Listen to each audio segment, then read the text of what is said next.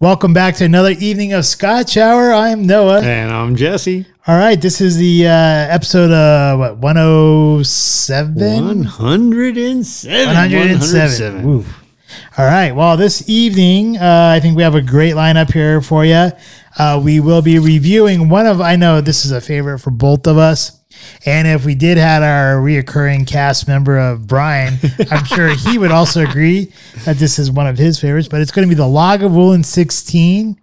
Um, from there, we'll have our get it together and shout outs, uh, our restaurant review, review, which is the, uh, the gym in Parker, Colorado.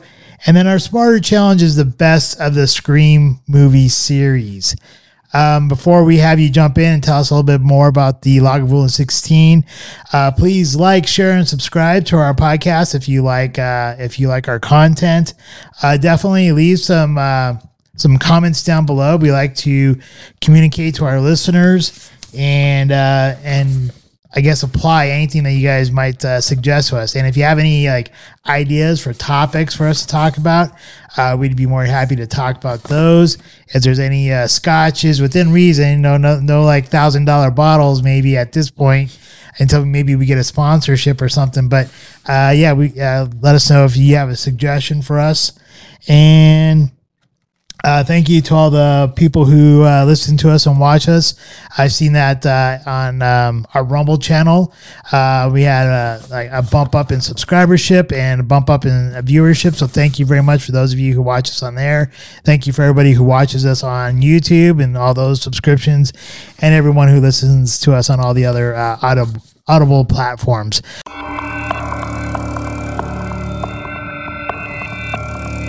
Scotch Review. All right. Well, this evening is definitely a treat, at least for us. Now, here's where it gets really interesting, though. We have been on a roller coaster ride lately of fantastic scotches. And for this scotch being one of our favorite for three years and longer, it's really got some stiff competition as of late. That's what she said. That's right. Got some stiff competition. And we're talking about an Oban special release. We're talking about an Ardbeg nineteen-year-old, the Lagavulin Distillers, the Lagavulin eleven, the Lagavulin twelve. Uh, and the list just goes on of some of these dynamic scotches we've really tried lately. Um, the Ardbeg Ugadal, the Ardbeg Korydrekken, um, all very... Dalmore. Oh, man, the Dalmore, Sherry Cask Select, King Alexander the Third.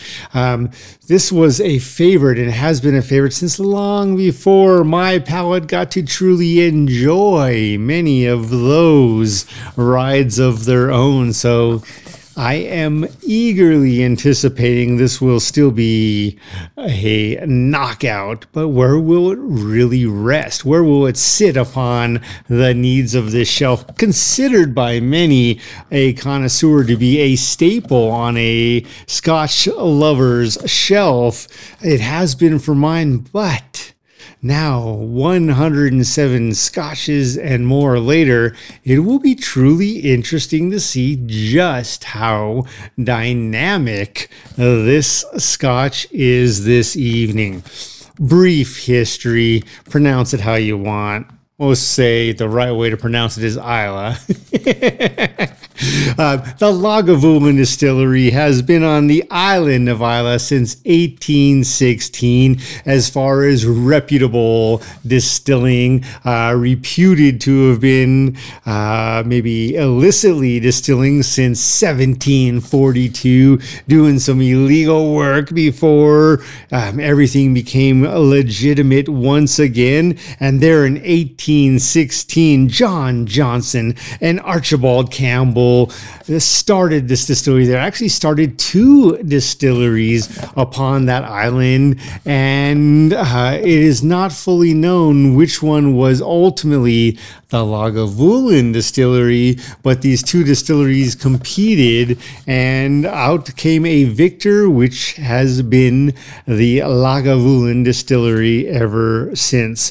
Um, tons of improvements in the eighteen forties, late eighteen forties, and nineteen forty-nine in particular, when changes took hand from one brother to another, and there was some business going on with Laphroaig as far as all of a sudden Lagavulin may have been trying to copy at that point in time Laphroaig's tasting profile. So using their peat um, or trying to get the same peat and flavor out of it, what came to be was nothing like the Laphroaig of then or now. And it is known to be that, that is because they were truly using different water sources and different peat sources to create their flavor profiles.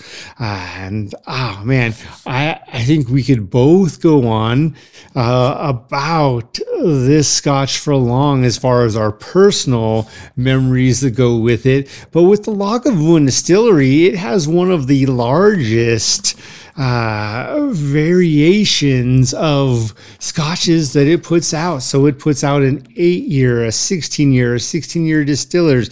There's a thirty-seven-year, a twenty-five-year, an eleven-year, a twelve-year. They've got other years in there in the mix that they come out with limited runs as well.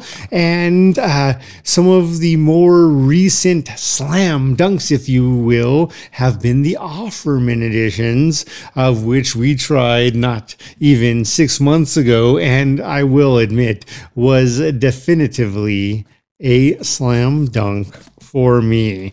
Uh, in the last year, it is reputed, I don't know all the details here, that Buchanan Dewar Limited has purchased Lagavulin. I'm not sure if that's part of a conglomerate joining the Diageo uh, distribution company or not. Still need to look further into that, but it'll be interesting to see what comes along run with this. I know Noah had looked um, just to give you a, a, an idea about some of the possible tastings at their distillery. Yeah, so here for Lagavulin, their hours, since we're still in the month of March. Um, so if you do happen to go uh, to Scotland, you're in the area of Islay, and you're going to go visit the distillery there, their hours are open Monday through Sunday from ten a.m. Uh, to five p.m. Uh, but starting in April through September, uh, it's going to be Monday through Friday from ten a.m. to five thirty p.m. and then Saturdays and Sundays from ten a.m. to five p.m. Uh, with that, they do offer three types of tours. Uh, the first tour is the Lagavulin Classic Tour, uh, and then from there they have the Lagavulin Tasting Experience, and then the Lagavulin Warehouse Experience, which is probably the one that, if you want to gain the, the most bang for your buck, is what you're going to want to do, but it's probably it's also, the, I believe, the, the more expensive of the three. And I know we go a little bit more into detail of that uh, in some of our previous ones. I think you can just go back to our Lagavulin eleven episode. I believe I go a little bit further into detail of each one of those tours. Uh, I just wanted to just do a brief recap of the three that they're offered, as well as the hours that they're open, uh, since we're getting ready for a changeover from March into April.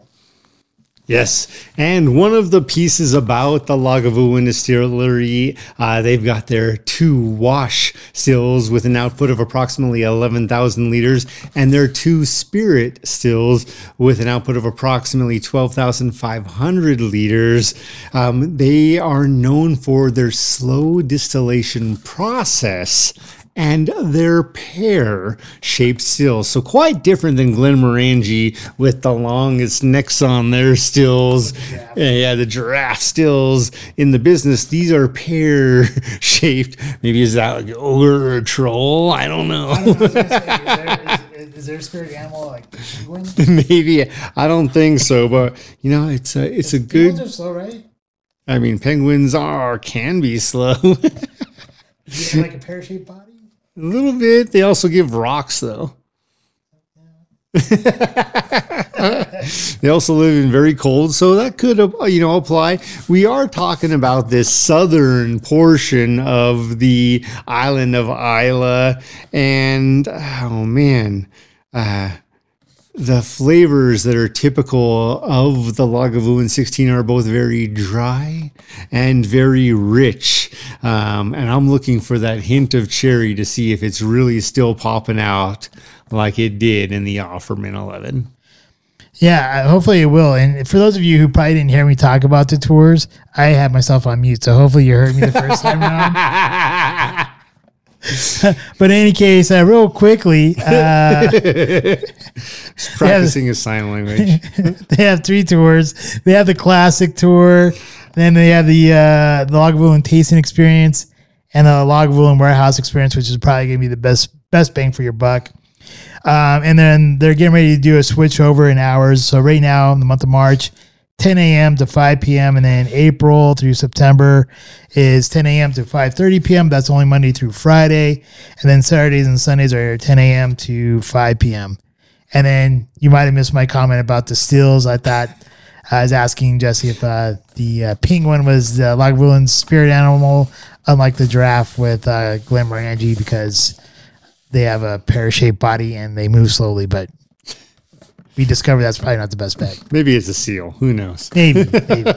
Yeah, but it, it, no one goes and beats like beats Lagavulin, right? Like a baby seal. I don't know. You never know. Am I not supposed to say that? You can't beat baby seals, can you? You would make a hell of a coat.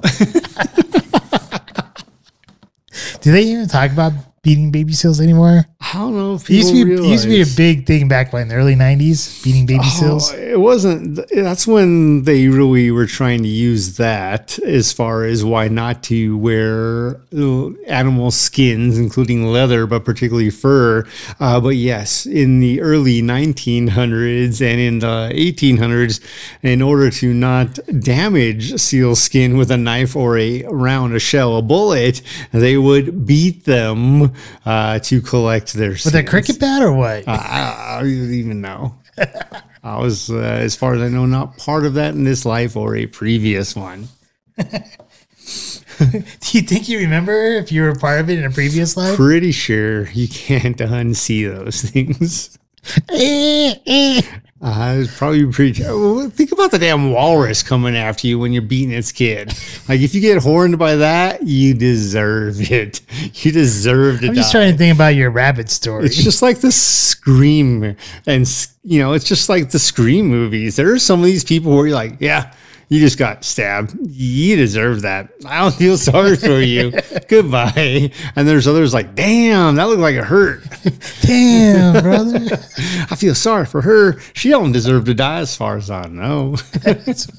All right, time to pop it open. It is. So with this, there is this uh, very, I would say is traditional colored forest green box with a little off-white insignia and gold. The bottle itself, pretty fantastic, great shape, off-white coloring, much like in the box. Um, symbolic, a little bit of glasswork, eighteen sixteen Islay. Um, and I have to admit, I love the color of the glass. I have always loved what they have done with the foil and the label and the box. The colors go wonderfully. This makes me think of an elegant, sophisticated Scotch. Were you mentioning the other day, though, like uh, the Lagavulin eight had moved from a wood top to a plastic top? That was definitely not wood. Just saying, she knows. So with that, uh, I think uh, more and more of these distilleries are moving away from Uh, full-on cork to press cork and wood toppers to plastic toppers, rather. And that includes some of our favorites and some of the best scotches we've had, including the Dalmore. Yeah. Well, let's open this one up, see if it's wood or plastic. I mean, let's see if the wood went in.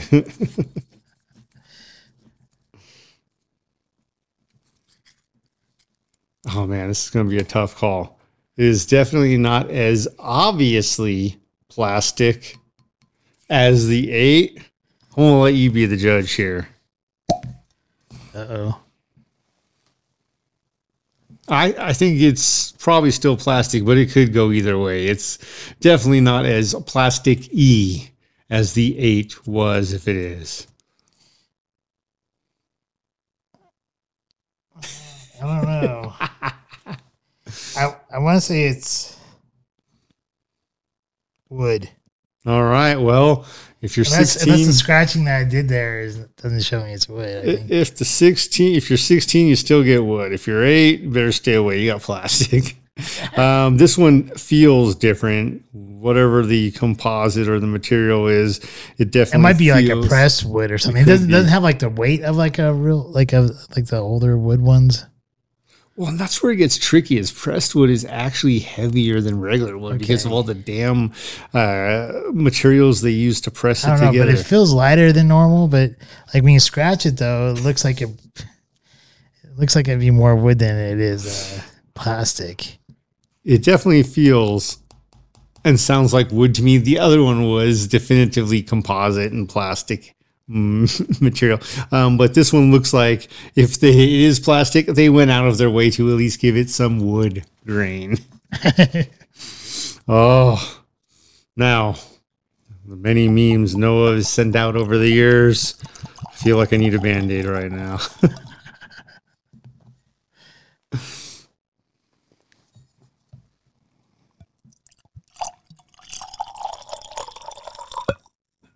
Oh. Is it unchill filter for her pleasure? Unchill filter? Um, I don't see anything in particular mentioning if it is all natural color.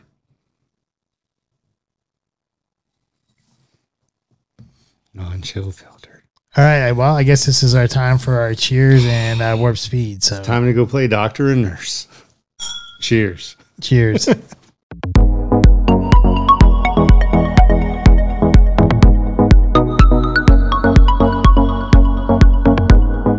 Lagavulin sixteen is our, well, I'll, I'll say this, is one of my favorite. I know it's, and I, I don't want to put words in your mouth, but I believe it's one of your favorites, and I think for a good reason.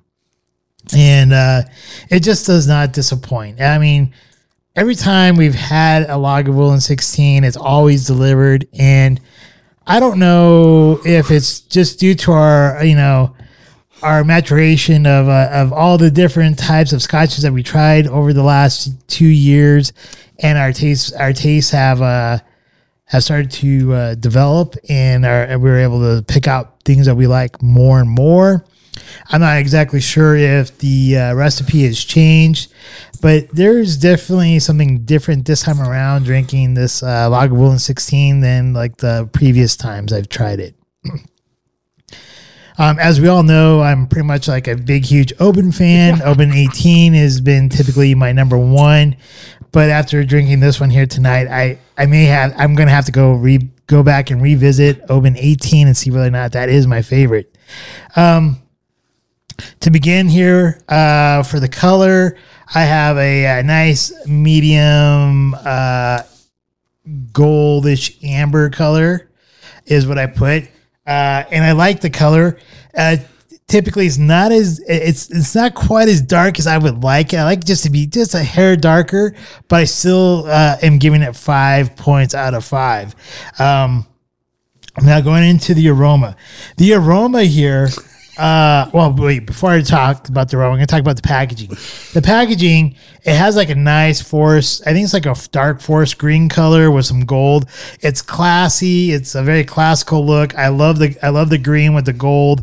Um, I love the uh, the bottle. It has a nice thick bottle with the uh, with the Lagavulin uh, founding date embossed on there and or burned in or whatever. But uh, and the and the nice like. I don't know if it's like, is it tan or cream color label? I'm not sure what color that is. I'm going with cream. But in any case, to me, it just, it just, it spells classy. And if you're talking about class and you're talking about like, there's like old money and new money, this screams to me more like old money than it does new money. And there's like a classical view, like a classical versus uh, nouveau riche. Uh, Jesse knows me. He's known me for quite a while. Uh, I tend to like things more on the classical side than I do the nouveau riche side of things. Less Versace, more Purple Label Ralph Lauren. Yeah. So I do, I, I really, I really dig this, uh, the, the, the packaging, the labeling and the box. Uh, but once again, because I had to revamp my scoring for what is considered to be a five, uh, it's it doesn't have anything really intricate or anything like really makes this packaging stand out other than I love how classical it looks. Uh, so it, it has to, to get that five, it has to have like that one step up, maybe like a nice uh, box, uh, like a wooden box that you have to open, or uh, that's uh, that swivels or some, something cool, but it just doesn't have that. Doesn't have that, that five level cool factor to it, um, but I still love it a lot. Now for the aroma. Now, so oh, I guess I should say packaging is four out of five. So five out of five on the color, four out of five on the packaging. Um, next, going to the aroma. Here, there's so much uh, complexity that going that's going on here, and I love it. Um, one of the first things I get is almost like a slight cherry bomb. I get like the nice sweet cherry. Uh, Uh, hints here with some brine, like the like uh, that you get from like uh, being near the ocean. Um, that the sea breeze, like that's something I really love about the Obans a lot, and this actually you're getting that a lot here. Uh, I, I get like some hints of oiliness in there, um, with slight hints of uh, smoky peat, and uh, this is something that I kind of forgotten about until recently. I had some. Uh, I had some purchased uh, some Earl Grey, and when I spent some time in Ireland, I used to drink some Earl Grey during tea time and stuff like that.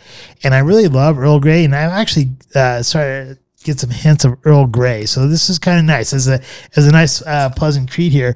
And I actually got a little bit of that Earl Grey all the way through, uh, even from the tasting into the finish. So um, with that, going into my um, into the palate here. Uh, once again, I, I still get some of that, that cherry sweetness with some brine, but you get that nice creamy vanilla that coats your mouth with some caramel and some malt. Um, there are, you still have the same um, stuff that you would expect from Lagavulin with some of the peat and the smoke, but here's a, here's the difference here. I remember before drinking Lagavulin sixteen and it being more heavily smoke and more heavily peated than what this version is. And I like, this is why I think like either my, my palate's changed or the recipe has changed, or maybe both, because now it seems like the palate uh, uh, on my palate seems like the peat and the smoke is more subdued than it had been in previous versions of this. And uh, it has a nice, and because of that, it allows the nice fruity sweetness to be more prevalent in this one here. So you're getting that, uh, like the vanilla, the the fruity sweetness, along with the uh, uh, the brine and the cherry, all going through your your palate from the front palate to the mid palate, and then when it starts going to that back palate, you're that, this is where like the peated smoke starts coming back in, and this is where I started noticing the Earl Grey again a lot more, uh, that Earl Grey tea and some fig. Uh, and I just love it. I just, I really dig this. I love the finish. So here, uh, for the aroma, I gave it twenty-eight out of thirty points. Uh, for the palate, I gave it twenty-nine out of thirty points. And then for the finish, I gave it twenty-eight out of thirty points for a grand total. And if my math is correct, ninety-four. Your math is correct. wait, wait, show me that again. Awesome. So I'm going to pass this over to you, Jesse, so, I can, so we can hear what you have to say. All right. So with my tasting of this, the first thing I want to say is what I am delighting in right now is that I'm not a, a, a spring chicken, but this scotch makes me remember and feel alive like a twenty-one year old. I um, you know, being a couple years older, it changes vastly, I'm sure. But with that, um, with the, uh, the full package here, this makes me feel alive. It brings my senses joy. The sight of the box and the bottle and that, um, I'm going to call it medium amber color, which I also gave a five. Uh, interestingly enough, I also gave this color a five because it is delightful. And part of the presentation, I also gave a four. And with the presentation, man, it's classy. I love it. It's not ancient. It doesn't make me feel old. It makes me feel respectable, um, and makes me want to be respectful, to appreciate. And I think that is my word for this scotch as we start and we'll finish, is I appreciate this scotch. Um, whenever anyone asks me, you know, my version, my definition of appreciation, uh, because there is recognition and there is appreciation. Recognition, you know, you say, hey, uh, so-and-so, I love your hat. And that's easy to say to know he's got a different hat on every week. So no, I love your hat. That is recognition. You've got your hat game on. Uh, appreciation is, is the next level up. And for Noah, that might be, hey, Noah, I love the state behind your hat you're wearing this week, X, Y, and Z, going into the details, making him understand, you understand the message. And with most of his hats, that is his intent. Um, another version of explaining appreciation would be, man, when you bought a Picasso, if you could buy one when he was a starving artist for next to nothing, and then before you know it, thirty years later, you've still got this, you've always loved it on the wall, but now it's it's priceless. It is priceless on this wall, but you have always loved it. That is that appreciation that both others and you can see. You love it that much more. Um, and whether or not you love it that much more because you held on to it thirty years or because it went from a five dollar painting to a priceless one, the appreciation factor is there. You give it value even when it didn't have any to anyone else. Appreciation doesn't have to be done by the masses. It can be done singularly. And with this scotch, which I do believe is appreciated by many a mass, I appreciate it. It is something I value. So the presentation is a four, the color is a five, the nose. All right, where do we start with these next uh, little groupings? The nose. Like Noah said, right off the bat, there is this hint of cherry. And for me, that hint of cherry, again, brings this youthful, exciting, lovely um, nose of cherry Kool-Aid. It is that sweet Kool-Aid that, as a kid, pops right out. And then it goes into the peat and the smoke and the brine or seaweed. It's a little, it's a little ocean. It's a little bit more than just the mist. And uh, on the nose, it kind of finishes with a matured sherry. So they're definitely using some Oloroso um, or some sherry casks during the process of aging this sixteen year scotch. Uh, so also much like Noah, and we don't share these scores beforehand. So for now, three out of three, twenty-eight on the nose. We get to the palate.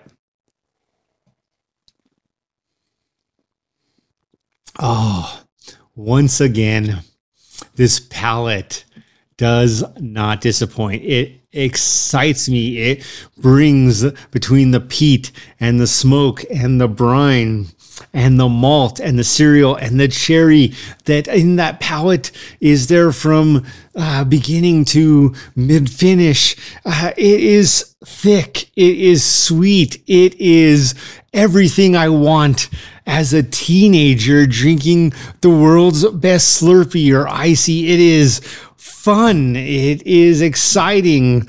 Um, and obviously, as a scotch, it is well balanced. So they have taken the sweet, they have taken the salty, the brine with the cherry, with the peat and uh, the smoke, and it finishes. And the palate gives, again, interestingly enough, as Noah gave it a twenty-nine, um, the finish, uh, the thick, sweet, syrupy finish continues with that of dates and peat and vanilla oak. Um, and for the finish, I gave it a twenty-eight.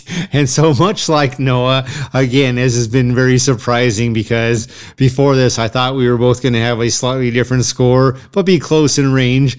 Uh, and as it turns out, it's not a slightly different score. It's the same score, a ninety-four. And um, this scotch, I don't know how else to define it besides it is a superb example of craftsmanship from the distilling process. So it is ma- mentioned at the beginning of the show, it is a slowly distilled scotch in a pear-shaped still. They have done whatever they do exceedingly well, and what it brings to me is a heartfelt love, appreciation for friends, for family, for the craftsmanship that goes into this. I'm not saying this is the only scotch that's ever done it, but no scotch has done it for me to this extent. Um, and when I think about friends and experiences, weddings like your mother's, um, different things where a Lagavulin sixteen has been in my life, and I will forever remember it, uh, the experience, as well as the scotch that was tied with that. And so because of that, as we talk about, would we, uh, you know, we move to this next step, would we take it to a poker game? Man, if these are friends I care for, the price point is not cheap. Noah paid almost two hundred or one hundred thirty bucks for this, uh, roughly one hundred thirty bucks with tax here. And in, in the States, that's what it's going for right now. Um, that's a pretty average price. Uh, if you like your friends at poker game, I'm taking this to poker game. Would I take this to a formal event? Absolutely. If anyone's complaining about this, it's time to educate them on the island of Islay and what has gone into this, this scotch, um, which was first officially founded in eighteen sixteen, but we know had illicit, illegal, uh, illegal behaviors for almost a century before that, um, and then has come to this uh, rich, peaty, smoky sixteen-year uh, beautiful bottle. Um, Noah, thank you for selecting this. It's been tough. We've talked about it for, we're going on three years now. We've talked about this for three years. We haven't brought it on the show, and my whole point was I was always too afraid to. Um, because I'm like, man, I don't, is it going to be that good? Is it really going to stand up to the memories that uh, fall behind this? And the answer is yes.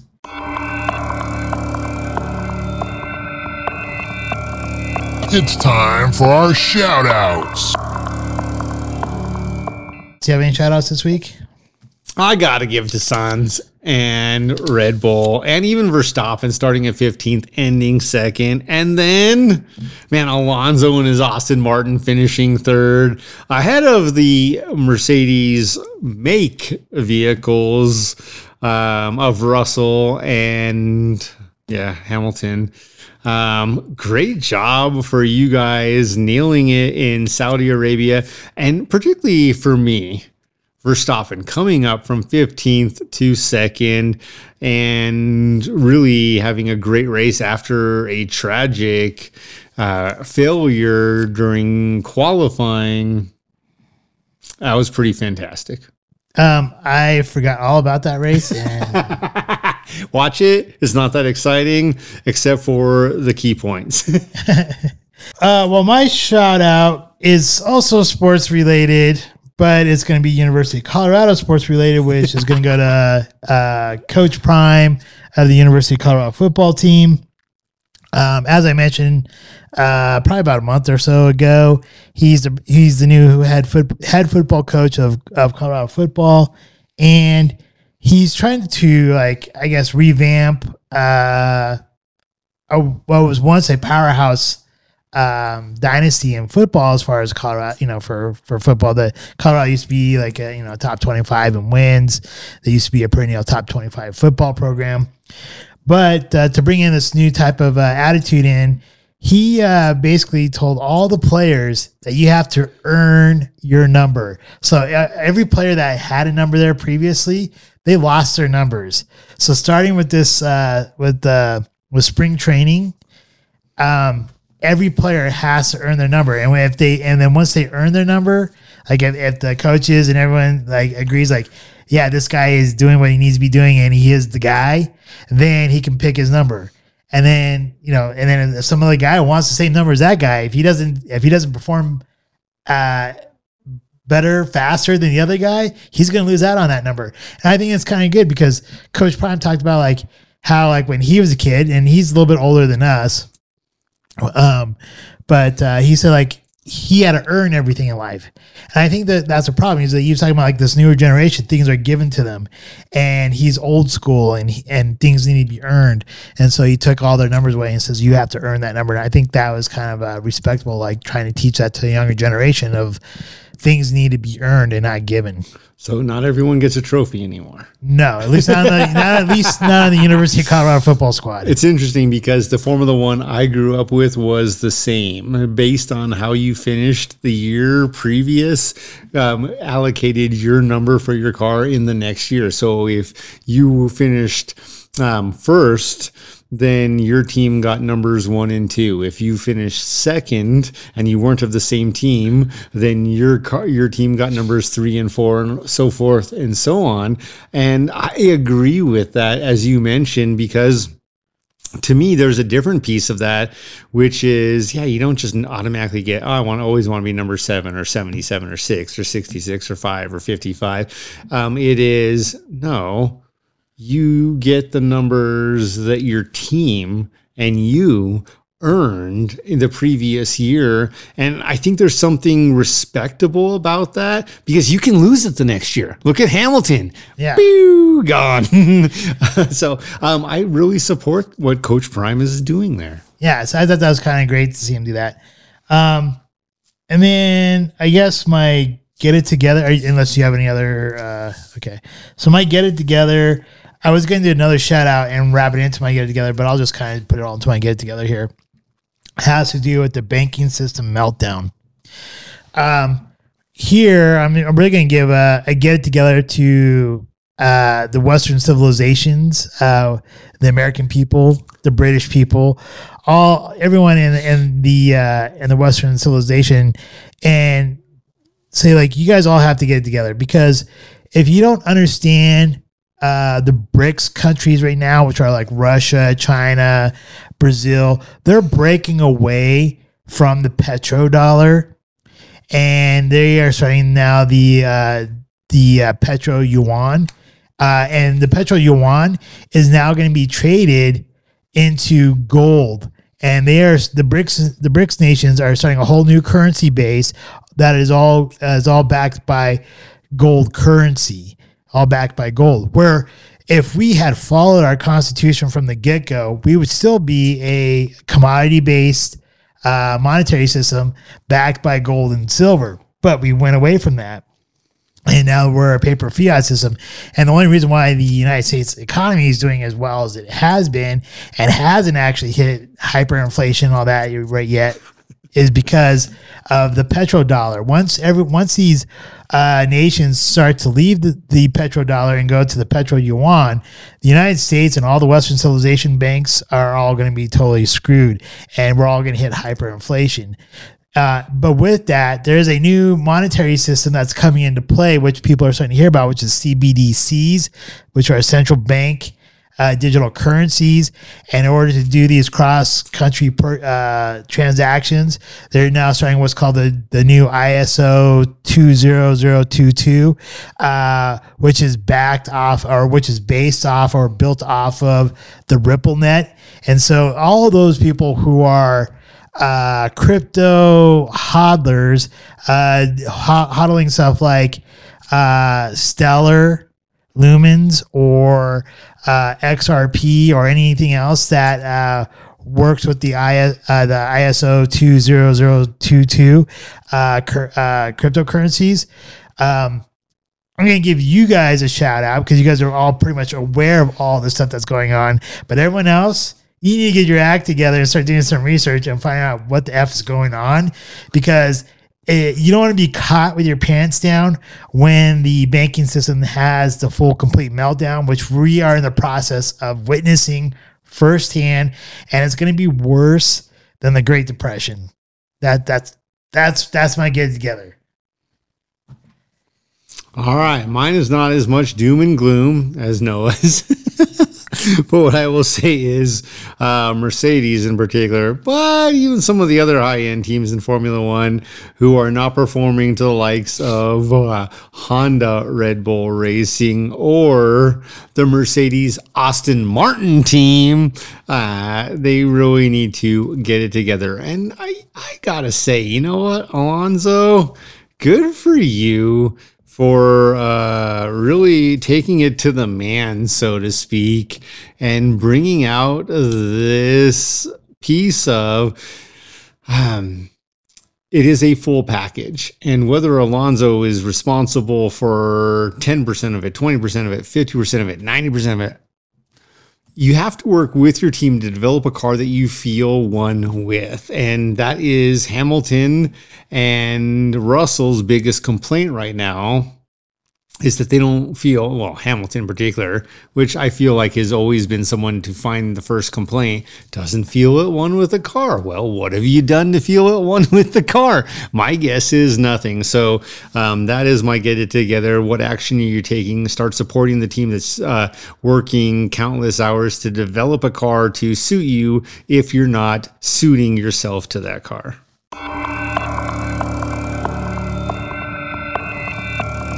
Restaurant review. All right, this week's restaurant review is the Gym in Parker. It is right there off of Main Street, just west of Parker Road. Yes, uh, I was looking at the other road, which was uh, Drans Dransfield. Yes. Okay, Dransfield Road. Yes. Uh, Uh, I was looking for that name. So Main Street and Dransfield Road is basically where it's at. Arriving to this place, I wasn't exactly sure if I made it there, even though I used G P S to arrive. Because like when you first pull in, uh, off of, like I, I came off of Dransfield, I didn't come off of Main Street or anything like that. So when you first come in, you see like a, a strip mall that has a bunch of restaurants, but you don't see this particular restaurant, uh, the Gym. Uh, so you have to go a little bit, you have to go past this main parking lot into like the next section where it looks like you're going into like a backside of a building or something. But um, that's where I was at. So at first I wasn't quite sure I, I made it to the right spot. When you walk in, um, this place looks like it could be a very fun bar. It has a lot of potential, but uh, when we went there on a Monday, which we normally go to most of our restaurants on a Monday um, at like four thirty, four forty-five-ish, um, uh, we did hit happy hour, but I don't think happy hour really kicked in. And this is also a weekend after a, after a big drinking holiday, with being Saint Patrick's Day. Uh, so there's very few people in there. They do have a couple of foosball tables. They have a couple of billiard tables in there, some video games. I saw they even, they even had a Family Guy bowling game in there. Um, and uh, like I said, it looks like it could be a fun place it, when it's hopping. Probably, I would assume, like on a Thursday, Friday, and Saturday nights. Uh, but it felt pretty dead when we were in there. So high potential. I'm giving them the benefit of the doubt that they're busy on those nights. Uh, looking at the menu, they have like a, a wide variety of uh, things on their menu. There's a couple things on the appetizer list that I would have liked to have tried, but I wasn't super hungry today. Um, so I didn't venture to go into the... Uh, into the appetizers. What I did do is I did order their one of their pizzas because um, I read online that their pizzas got pretty good reviews. So I went with their Hawaiian pizza. I forget what it's actually called on their menu, but it is the ham and pineapple pizza. Um, it was okay. It wasn't the worst pizza I had. Def- It definitely wasn't no so seven eleven pizza. Yeah, it definitely was no seven eleven pizza, which is probably like the worst pizza I ever had in my life. I mean, it was good when we were hungover and eating the pie. um, but it's definitely not the best pie I ever had either. So uh, would I go back there and eat another pizza? Possibly. But uh, I think what I would have liked, and maybe if they maybe if they had this choice, I didn't ask. But if they did it maybe as a thin crust where it was like a cr- uh, crispy bottom, I probably would have liked that. I think I got spoiled when I spent some time out in New Jer- uh, Southern Jersey, uh, right across the river from Philly. Uh, there's some places there that had some great pizzas where like the crust was more like a saltine type cracker type of deal. So I really enjoyed those thin crust pizzas from there. But in any case, pizza was decent. Uh, the salad, I got a side salad that came with it. Um, you could make the same kind of salad at home, really. It's just like your basic iceberg lettuce with some onions and tomatoes. They put a crap load of croutons on there, which is not usually my type of thing, but it tasted well enough. And um, so overall, I think like the, the food itself, I'm going to give it like a, it wasn't super impressive to me as far as the taste goes. Uh, I'm going to give it a six. It's, and I think this falls kind of like in the middle area. It's not fast food. It's not, uh, it's not high end. It's like one of those middle areas. And it definitely is a sports bar. So um, I'm going to give the food a six. There's probably potential to be higher, maybe because I didn't order the right food. The waitstaff, I'm going to give her, she was friendly enough. Uh, she was fairly prompt. And the nice thing about her is that she even did check in with us even after after we paid our bill while we were still drinking the rest of our beers. So I'm going to give her a seven. And the atmosphere, I'm going to give a seven. So I guess even with the food being a six, I'm going to kind of give it the benefit of the doubt because maybe I ordered the wrong thing. I'm going to give it sevens all the way around as far as like an overall score. Um I would recommend if you're in Parker, give it, give the place a shot. You might like it. Uh, they seem to have like a great list of different types of burgers on there. So maybe I should have gone that route. They look like they had a couple good like uh, chicken sandwiches, and some of their appetizers sounded pretty good. Um, like they had some jalapeno poppers and some wings, and uh, I know you're going to talk about their the nachos here coming up uh, since you got those, but. They did look like they had some decent, decent food there, but um, yeah, overall seven. Would I take a first date there? Probably not. um, not unless it's like on the way to something else, maybe. Uh, would I meet some friends there? Definitely would. I did have for myself the movie night nachos, and during happy hour they're a dollar off, so eight ninety-five uh, with carnitas, and I will say it was more than I could eat. It was a jumbo plate of nachos. I loved the pepper jack cheese, the carnitas, the pico de gallo on top. The chips were crispy. I love tri-colored chips, the purple or blue, the red, and the white. Um, all of it was fantastic for me. Um, so I would say ultimately for me, the environment was the one thing that was a little weird. And Noah mentioned as we drive up, um, I'm like, okay, so... N- if this place doesn't do well, I know why. Everyone's driving by thinking it's a gym, not a bar, right? Like literally it's in a yes. strip mall, and it looks like it would be more likely to be a gym to go work out in than a bar to go lift twenty-two ounce drinks in. So with that, um, that's probably their one thing. The environment was a six for me. Now that's the lowest score uh, because the staff, as Noah mentioned, the server, our server, she did a really nice job, and she did continue to come back around. She was also running around rampantly, working her tail off, vacuuming carpets, cleaning other people's tables, doing a lot. Um, so shout out to you for staying busy and really being one of the better pieces of the environment. Uh, the food for me, my nachos, they were a nine. Um, and so the question, that the number in question is value. Um, and those nachos were a huge value, man. The beers, as you pointed out, though, man, the beers were, uh, beers were pricey. Yeah. You got deep pockets with beer.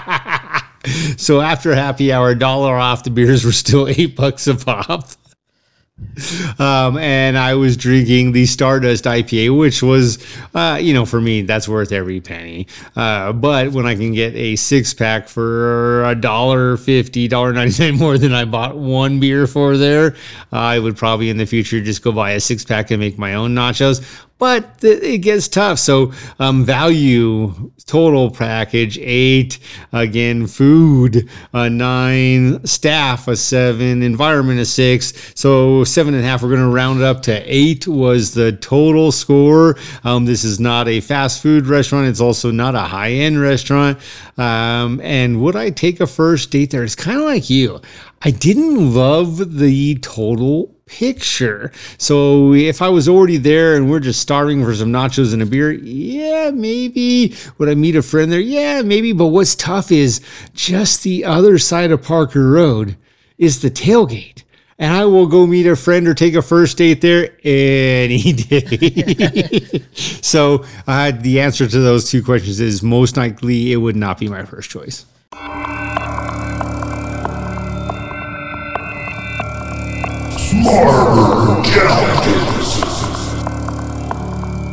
This week's Smarter Challenge is the best of the Scream movie series.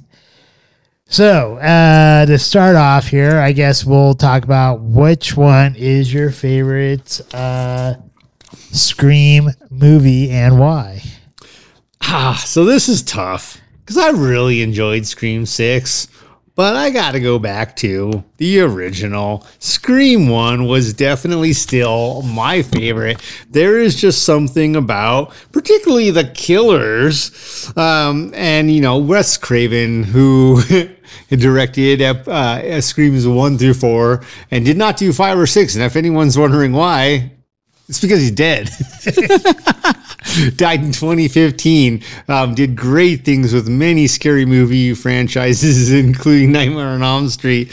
Um, but with all of that, um, man, Billy Loomis and Stu Macher as Skeet Ulrich and Matthew Lillard, man, they were my favorite killers. They ultimately paved the way for even Scream six. Um, and there was just something more genuine and sexy. Um, sexy about Billy Loomis, played by Skeet Ulrich. Um, and then just genuine about Stu Macher, uh, played by Matthew Lillard, that I really liked because I'm like, this guy, he's like, hey, you got me too deep, man. Like, I will always remember that because he was the guy that was the friend of the guy who's out screwing tons of people, having kids, as we find out six movies later. Spoiler alert. um, that was just a ton of fun for me. So my favorite uh, is still Scream one. My second favorite, though, um, and and Scream two was good. I love Timothy Olyphant, but my fec- my second favorite is Scream six. And that is just because of the whole point that they go through making. Well, it's not a reboot and it's not a sequel, so we got to do a requel. Oh, that's and- five, though. Is that five? Okay, so it's oh, six is where the whole family from. Yeah, so I, I guess crazy enough, five is my second favorite then, um, because I just love. Yeah, you're right. I totally goofed that. Uh, five is my second favorite because that whole piece where she really goes into this emphasis of reality, which is none of this is going to make sense anymore, except that it's all going to be true to the nature, which is it's going to be the love interest and it's going to be X, Y, and Z. And you're, you're going to question your sibling or your friends or those that are closest to you, but they're ultimately going to die or be good to you. So boy, you're stupid. Dewey nailed it in one. Yeah. Always look at the love interest. Yeah. Um, and the one liners in five, impeccable. Like, just fantastic. All right, so I agree. Choosing which one is your favorite is uh, definitely super duper hard. I mean, there's something to be said for the original because it starts it all off, and uh, like uh, like you mentioned, the fifth one, the requel, is is basically like it's like a. It's like a remake of the of the original, but it's not because, as they talk about in that movie, you just can't do a remake anymore. You got to re you got to bring back the legacy characters, and you got to you know invent the new character, bring in the new characters, and kind of do some like mishmash there. So those two are both really awesome. Um, but I'm I'm stepping away from the the original And then the re- requel, which I would say is like the new original, uh, or the new base, going back to basics, as they talk about in that movie. And I'm going to say number six is my favorite. And I think the reason why I like number six so much is obviously the the acting, I think, is is done fair, is done pretty well. But I love how there's mo- more than just two killers in this one. Um, and I like how they did a kind of like an homage to all the previous Ghostface from all the previous uh, five movies. Uh, or in their case, they don't really say five movies. They talk about the the the stab movies. And uh, I, I had a kind of a great twist to it. And I even brought back like one of the uh, old, uh, well, brought back a legacy uh, person from the original, uh, which would be uh, Courtney Cox's character, the reporter. I forget her name off the top of my head. And then it also brought back um, someone from Scream four, uh, she's which is now a... Uh, She's an F B I uh, agent. But in any case, I thought it was a really fun ride. Uh, and Jenna Jenna Ortega has become kind of like a horror movie queen now, with like her work in X and uh, her work in uh, Wednesday Addams, and so, and now with the, uh, with Scream five and six. And I think she does a phenomenal job. And uh, I, I really just enjoyed six. To me, it was just like a fun ride all the way around. So, well, and you mentioned five and six. And what I love about this is those two in particular play true to Scream one, which yes. is in Scream one, Billy is the main antagonist. Um, and he is trying to get back at Maureen Prescott, who is the woman uh who broke up his mother and father. So no doubt he's screwing around because that's what he learned from his mother.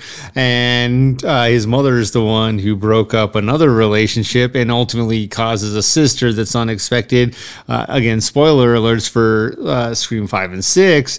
And it's pretty fantastic that they did reel it all the way back into Scream one and this piece about uh, Billy's father and mother and the opposite. So, all right. So my next part, which I think you already spoiled it here, is the next thing here is like, uh, who were your favorite killers or killer? Because there's one movie where it's only one killer. Uh, yeah, for me, still it goes back. Well, number one for me is still Scream one, and it is Billy and Stu. And I just loved that duo uh, because at first they played it off person perfectly for me. Uh, in the movie, it was directed and written well. So you think it's one, and all of a sudden he's right there, and there's Ghostface on the left. And then you think it's the other one, and he's right there, and then there's Ghostface on the right. And with that, those were my favorite. And then I agree with you, though, as we venture in. I honestly, like, five's my second favorite movie. I hated the killers. I was happy when they died. But six... Uh, again, to your point, well done with the killing trio at this point and the reasons. Like, ju- I'm not saying it's justified, but justified. Well, I think it's uh, as justified for their reason in six as it was justified for Billy's reason in one. And I also thought it was cool how, like, in six, they kind of made that, like, museum or whatever of all the different uh, stab movies and all the past events and all the, and, and doing tribute to, you know, to all the other, you know, Ghostface killers. But that uh, that trio, and even though that's my favorite movie, uh, I think, of the series, which is really, it's really hard for me to say six was my favorite because one is also really great. And I also really enjoyed four a lot. Uh, but my favorite killers come from number four. Okay. Which is uh, going to be Emma Roberts and uh, Rory Culkin. Dude, Rory Culkin is hideous. He is hideous. hideous. But here's... He, so here, uh, Nev Campbell's character, which is... Uh, uh, uh, Sidney, Sidney Prescott.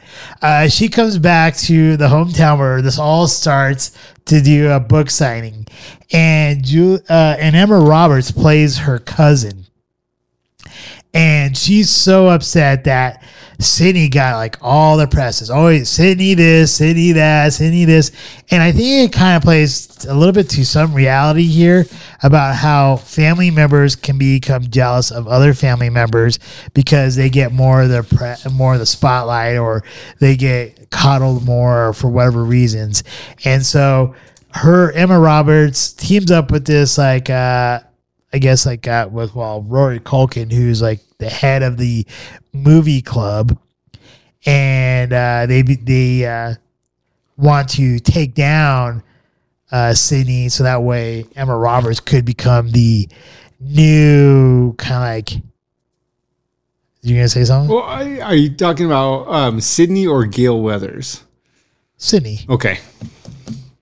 So Emma Roberts can become like the uh, new Sidney of the family, uh, and get all like all the press and all that stuff. So she even kills her mom, and she talks about the sacrifice that she had, had to do by killing her mom and all this other stuff.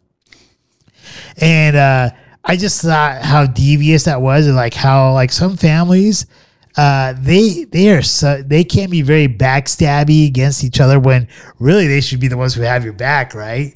Uh, and I think it was kind of interesting to see that kind of dynamic there, like seeing your own blood coming after you and knowing your weaknesses and using your weaknesses against you, and, and how Sidney and Gail Weathers and, and uh, Dewey all had to come out on top on that one.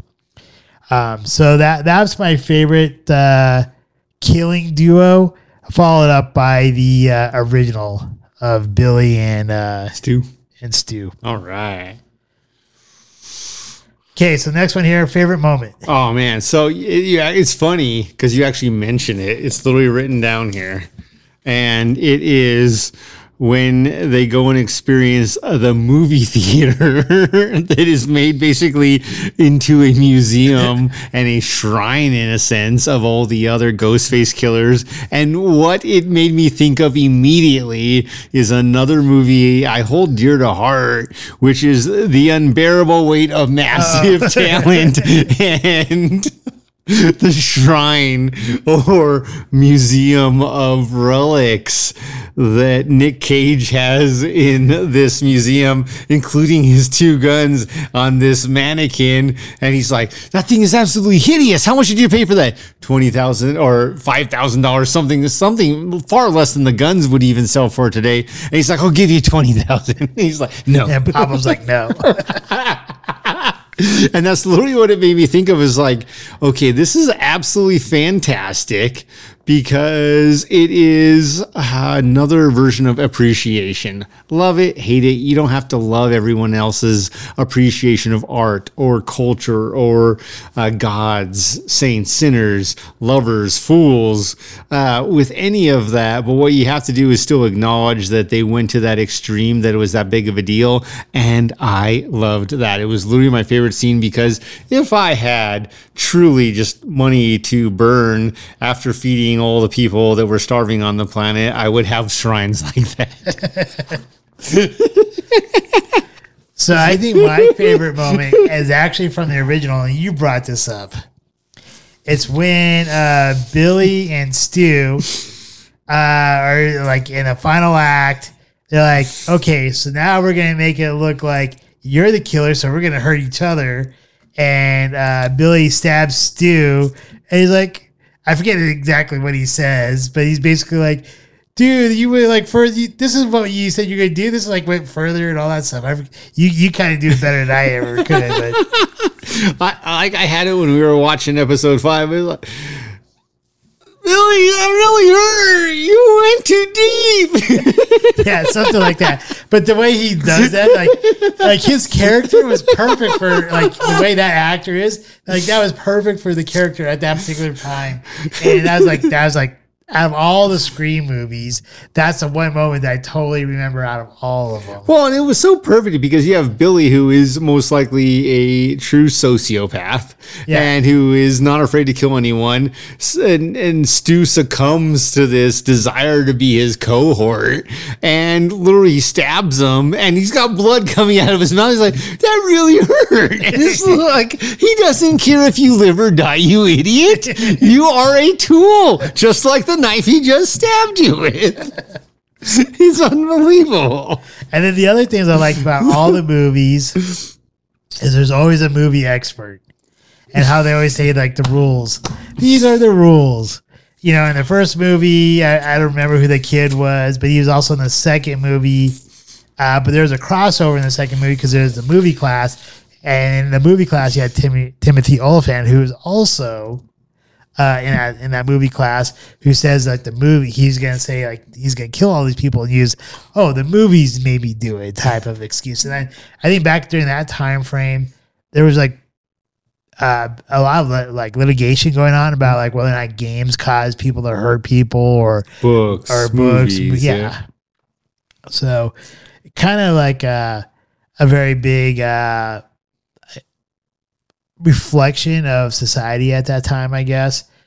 And um, the other thing I noticed about all these movies is they always seem to use like the characters that were kind of big within like the like teenies, uh, uh, low twenty age group of like who were the the it, the it, the it guys, right, or the it people, like uh, you know, Emma Roberts back uh, during that time frame. Like there's Emma Roberts and uh, I forget uh, her name, but the, she was in the blonde-headed girl that was in Heroes.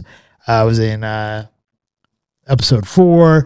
Uh, number one, you had Courtney Cox. She was like really big at that time with like Friends, and then Neve Campbell was really big with some of her movies. And then Drew those, Barrymore was in it. Drew Barrymore was in that. And then uh, who were the uh, Skeet Ulrich and Matt Lillard? Uh, they were kind of big at that time. They were huge. Timothy Olyphant was, he was like, he was kind of like a teen heartthrob at that time. I think he actually didn't get like really big until he did uh, Justified. That that's just my opinion. I really loved him in that. Uh, uh, the movie was like, uh, the, is the juice worth the squeeze? Uh, the Girl Next Door. Oh, that's like one of my top ten movies. That's just maybe. A great movie in general. Yes. Totally unra- underrated. Yes. Every time I hear that song that goes along with that, that's I always think of that movie. Is the juice worth the squeeze? Um, no. the, I think the worst of the movies, though, had to be uh, Scream three. But I don't know. Anything you want to add to these? No, it's interesting because it is something to consider. What is it, whether it is a Scream movie franchise or a Nightmare on Elm Street movie franchise? Uh, these go on and on. So then you've got Halloween and you've got Friday the thirteenth. And I think it was actually in one of the Nightmare on Elm Street movies where Wes Craven plays a teacher oh, for does. one of the classes, and he's talking about it. He's like, this is all based on a culture trying to give a message off of don't have premarital sex or X or Y or Z. And it is no different than the specialists in every one of these Scream movies. Here's what's going to happen first. It's always going to be the first and closest to you. You're not going to believe that. X, Y, and Z. And it's all true. And Wes Craven literally laid it out in Nightmare on Elm Street. It is not a code. And I think that is the brilliance of these movies. Is it actually is more um, impactful and uh, empowered once you tell the audience, here's what's coming, just like uh, Alfred Hitchcock did. Hey, by the way, these birds are all going to go crazy and come and try to kill you. So uh, run for the hills. And I don't know, we're going to be fine. They're just birds. And then what happens? Or Psycho or any of these movies. Uh, Vertigo, a prime example. Oh, so you're afraid of heights. At some point, you're you're going to have to go up high and it's going to become a problem. We know that just from the title. You don't even have to go into the movie and start watching it. We know the problem of this movie. And that is what they do in the Scream franchise, is they let you know from the opening scene, the first kill, and it is, there's someone out here to do some damage and it's going to be obvious. And there's literally, you're going to know who it is at the end, but there's nothing you can do until then. And the other thing I like about the, the Scream franchise is I think it it did a decent enough job, especially with five and six at this point, to help bring back like the slasher movie, the campy slasher movie vibe.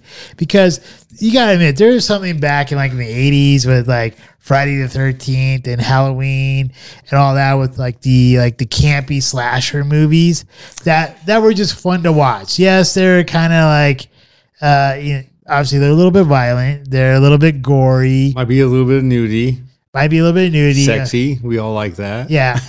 Uh, these five and six is sexy, but not no nudity. But it does bring back that campy like uh, slasher movie stuff, which kind of like if you grew up in the eighties or nineties, or or even have appreciation for those slasher movies from way back then.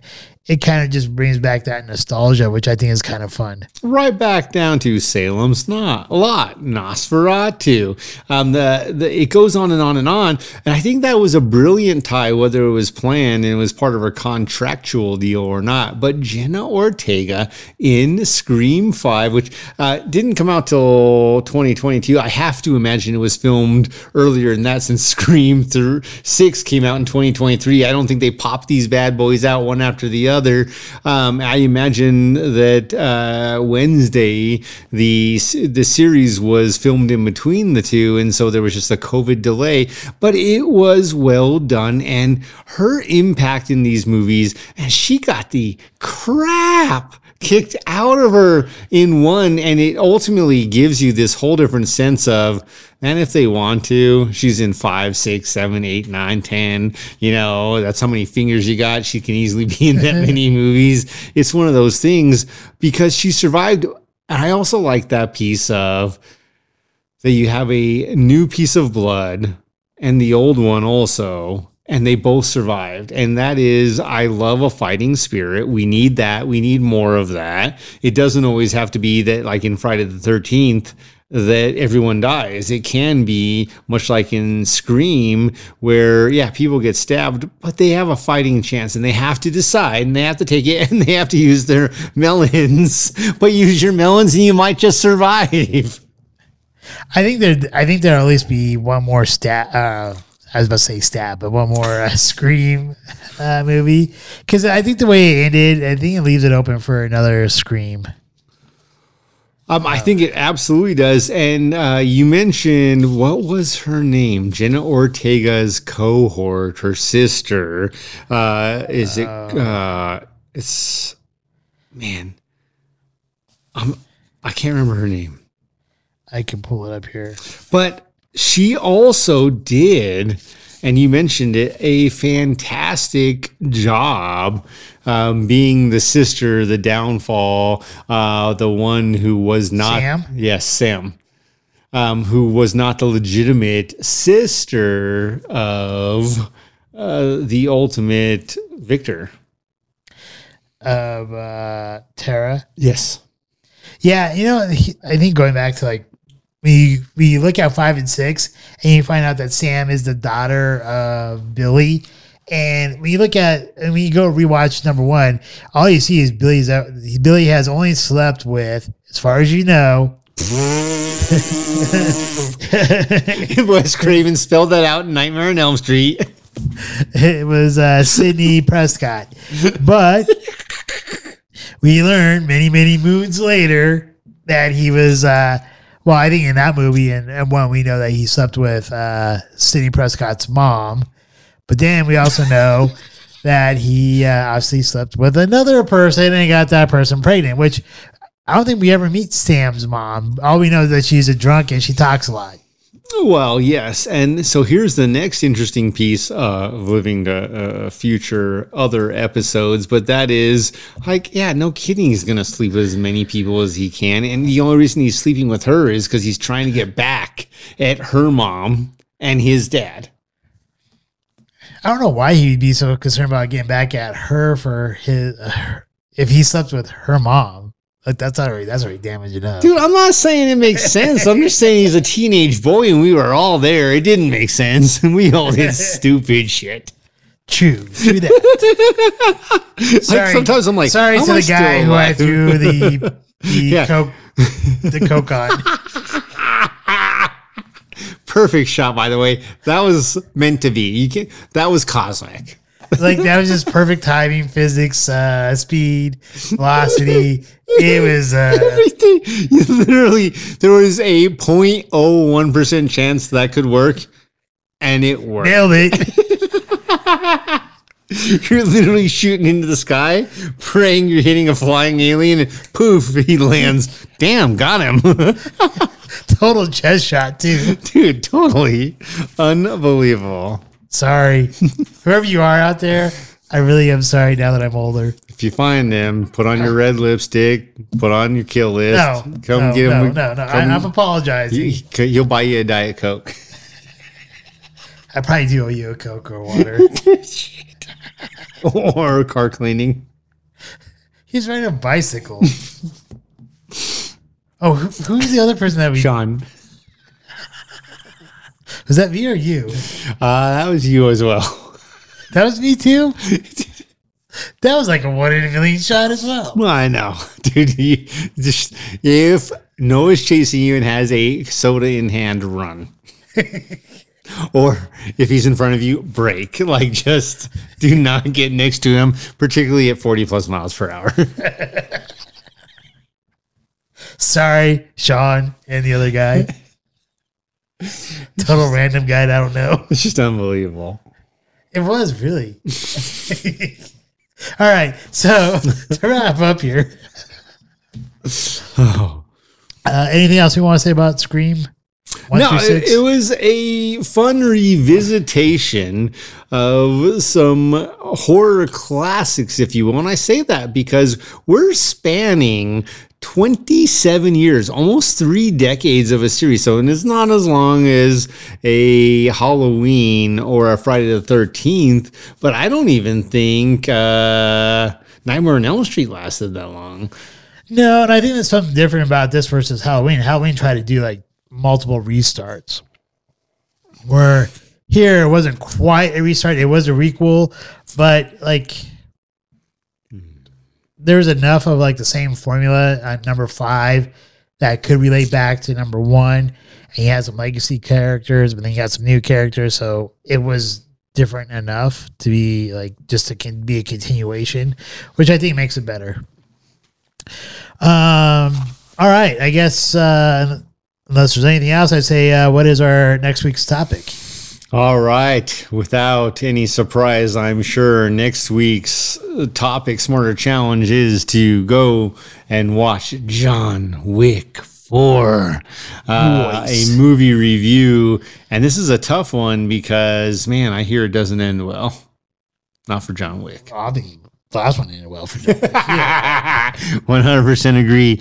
And for next week's Scotch, we really considered doing Blanton's Bourbon, but this is just not a Bourbon's podcast. So maybe some point we'll pay an homage and do a comparison with a Scotch and a Blanton's, maybe for the final chapter of John Wick. But for next week, we have the Blanton's eleven-year-old non-chill filtered annual release Lowland single malt Scotch whiskey.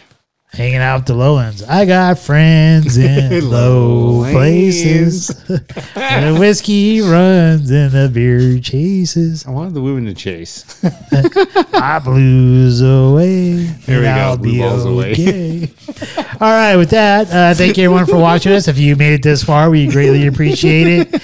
Uh, for, uh, so once again, thank you for those of you who watch us on YouTube and Rumble, and for all of you that listen to us on one of the many uh, different platforms uh, for the audible version of our podcast. Uh, If you want to become a Patreon member, please look down below. The very first link is a link uh, to become a Patreon member for as low as one dollar. That actually goes back into us investing into our podcast and all the multiple scotches that we review for you, or the movies we go see for you, or or maybe it's just for us. I don't know. uh, but uh, with that, I'll pass uh, the finishing touches on to Jesse to close us out. All right. So... Uh, Lagavulin sixteen did not disappoint. Remember, life is great. Please drink responsibly. Get an Uber if you've had too much to drink. Get a friend. Get something. Walk. Sleep it off. Do not drink and drive. Uh, please just be smart around that. As Noah mentioned, give us feedback. We have used it. Anyone who's given us feedback knows that we have. Uh, challenge us if we have not.